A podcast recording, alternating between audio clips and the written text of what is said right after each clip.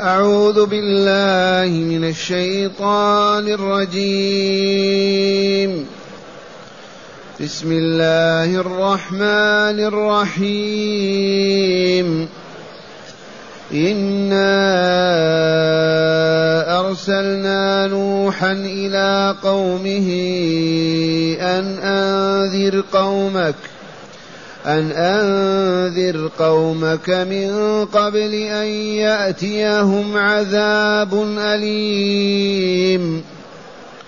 قال يا قوم إني لكم نذير مبين.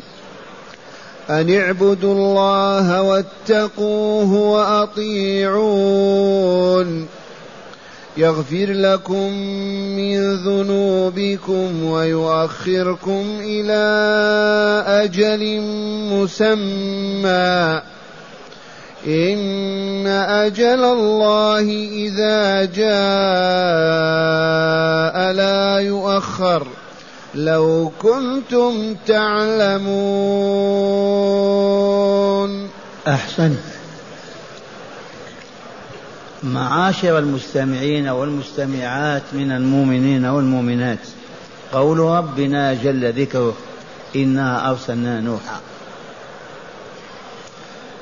من نوح؟ إنه أول رسل الله. سبقه الأنبياء وكانوا عددا يصل إلى الثمانية والتسعة من أولاد آدم. ولكن ما أرسلوا برسالة كما أرسل بها نوح. فهو أول الرسل وخاتم خاتمهم محمد صلى الله عليه وسلم. نوح ابن لامك ابن متوشلخ ابن أخنوق وأخنوق هو إدريس النبي عليه السلام. وبن فلان ثلاث آباء وابن شيث بن آدم عليه السلام. فالمدة بين نوح وآدم عشرة قرون فقط. نوح قال تعالى إنا أرسلنا نوحا إلى قومه. من قومه؟ البشرية كلها يومئذ. من قوم نوح؟ البشرية كلها. ولهذا لما أغرقهم الله بذاك الطوفان ما بقي أحد إلا من كان مع نوح في السفينة فقط. نيف وثمانين رجل مرأة. إنا أرسلنا نوحا إلى قومه. لما أرسله إليهم وبعث به إليهم؟ لأنهم أشركوا بربهم فعبدوا مع عبادة الله الأصنام. أشركوا وهذه الأصنام في الحقيقة هم أولياء أنبياء صالحون. وهم يغوث ويعوق وود ونصر ويسوع. كانوا من أنبياء الله وصالح عباده. لما يتوفى أحدهم يزين الشيطان لأهل للقبيلة التي فيها أو الجماعة أن يضع له صورة تذكرهم به.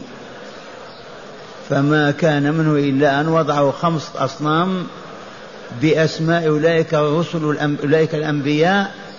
وجاجيل مات العلماء وما بقي من يعلم فإذا بهم يعبدونهم كما يعبدون الله. فلما عبدوهم مع الله أراد الله إنقاذهم من هذا الباطل المنكر ليكملوا ويسعدوا فبعث إليهم رسوله نوحا عليه السلام.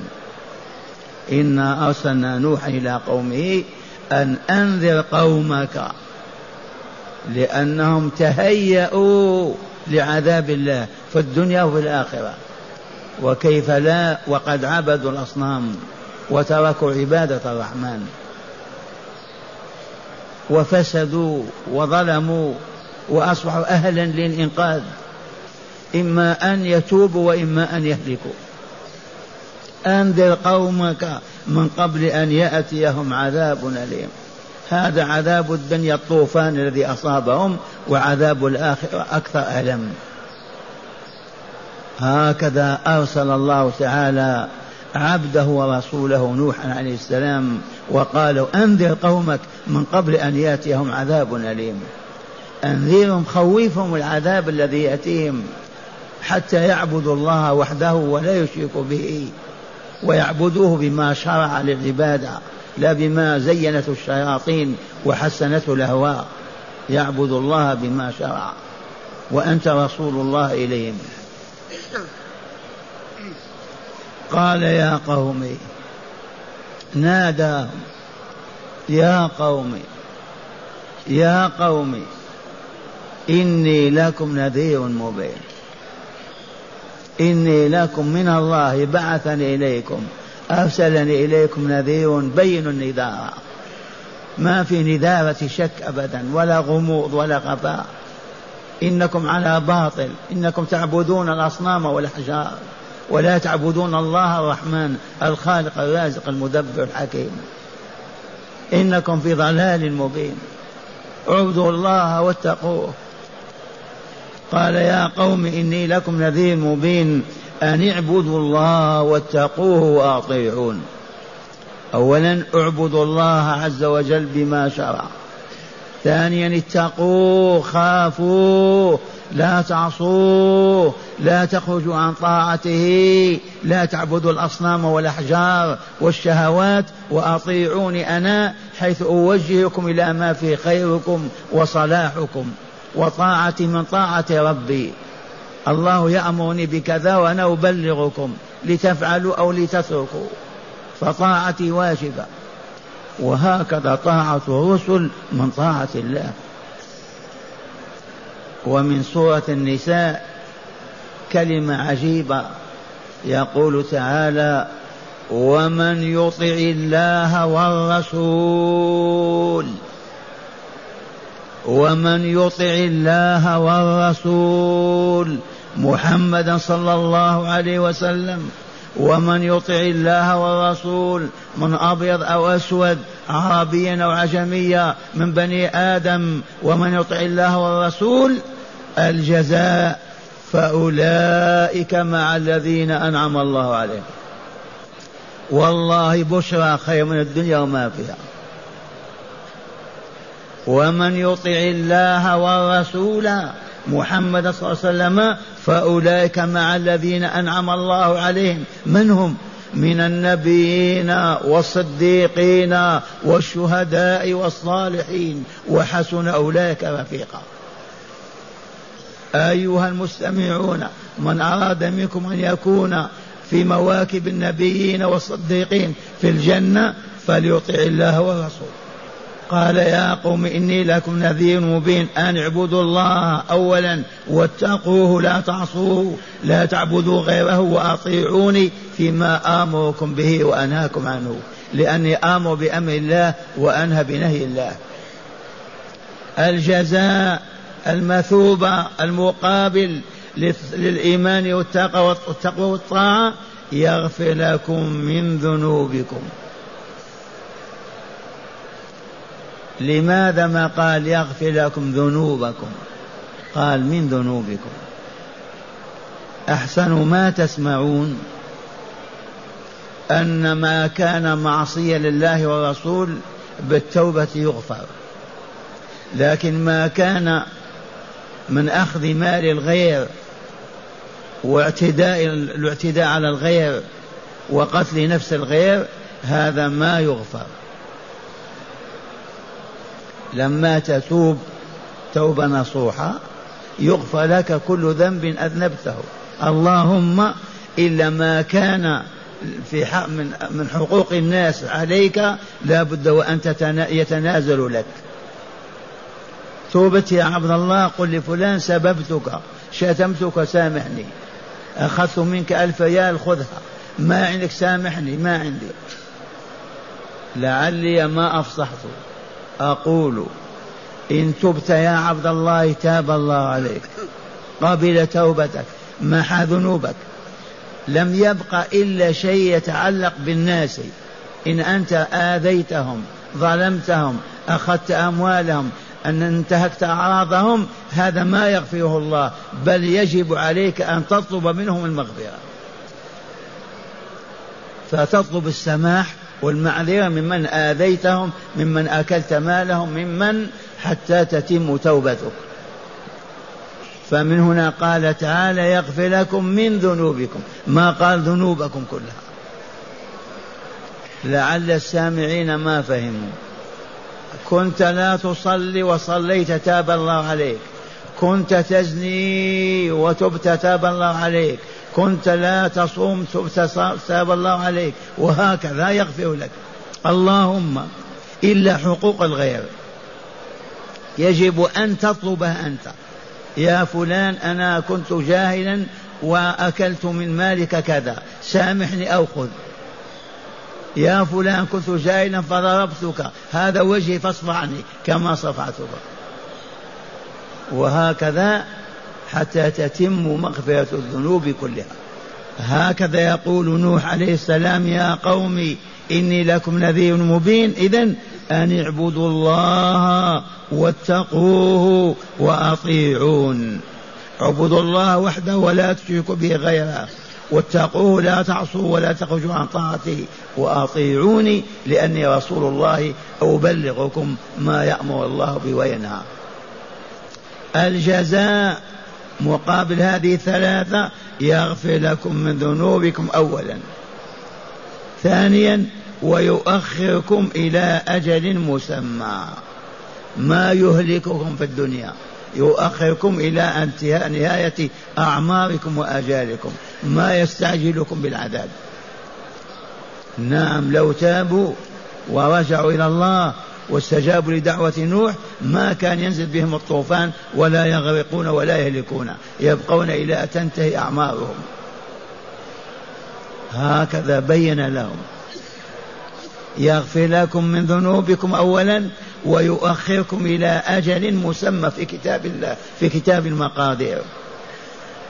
ثم قال إن أجل الله إذا جاء لا يؤخر. إن أجل الله إذا جاء والله لا يؤخر.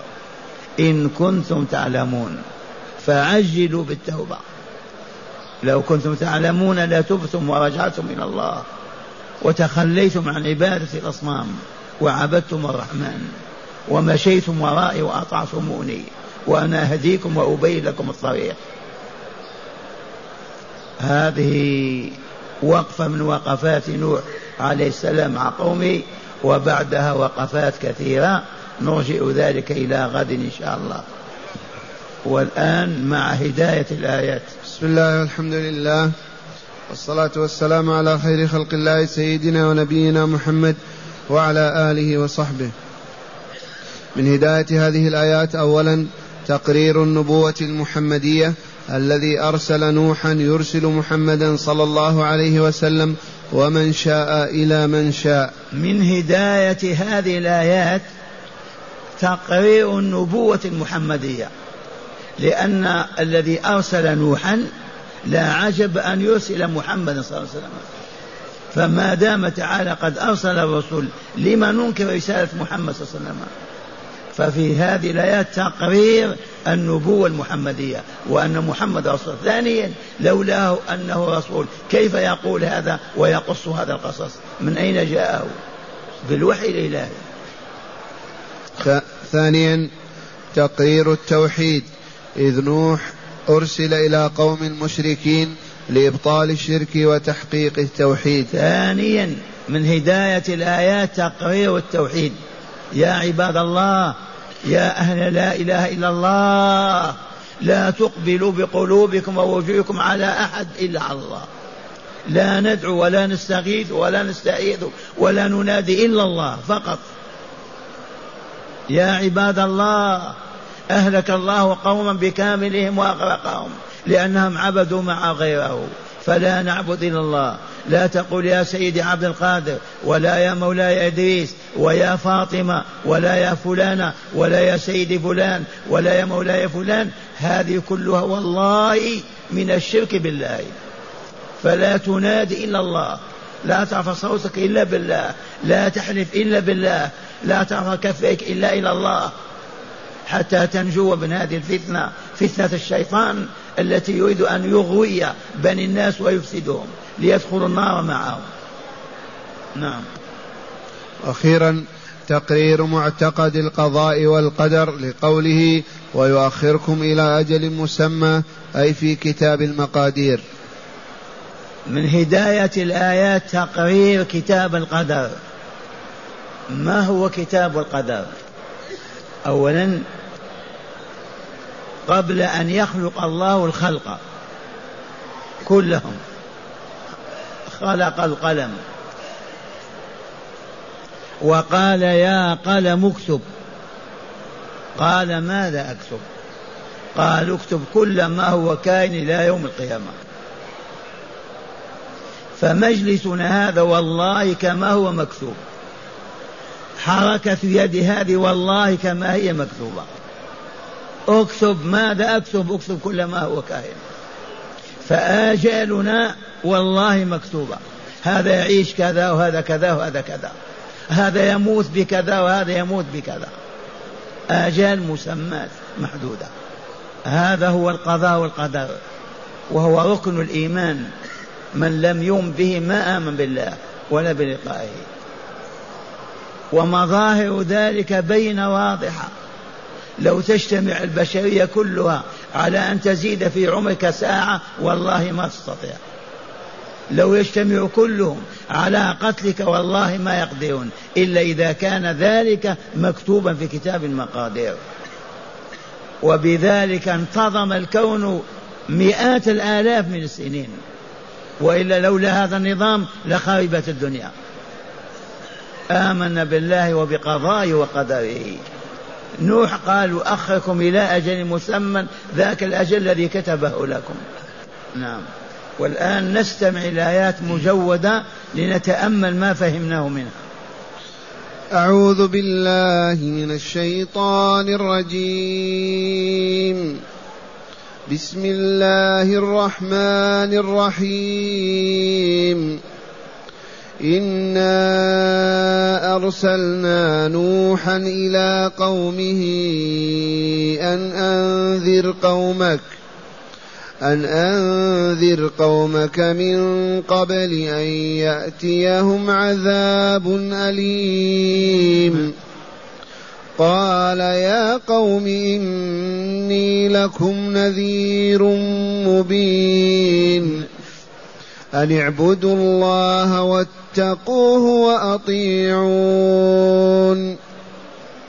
يغفر لكم من ذنوبكم ويؤخركم إلى أجل مسمى.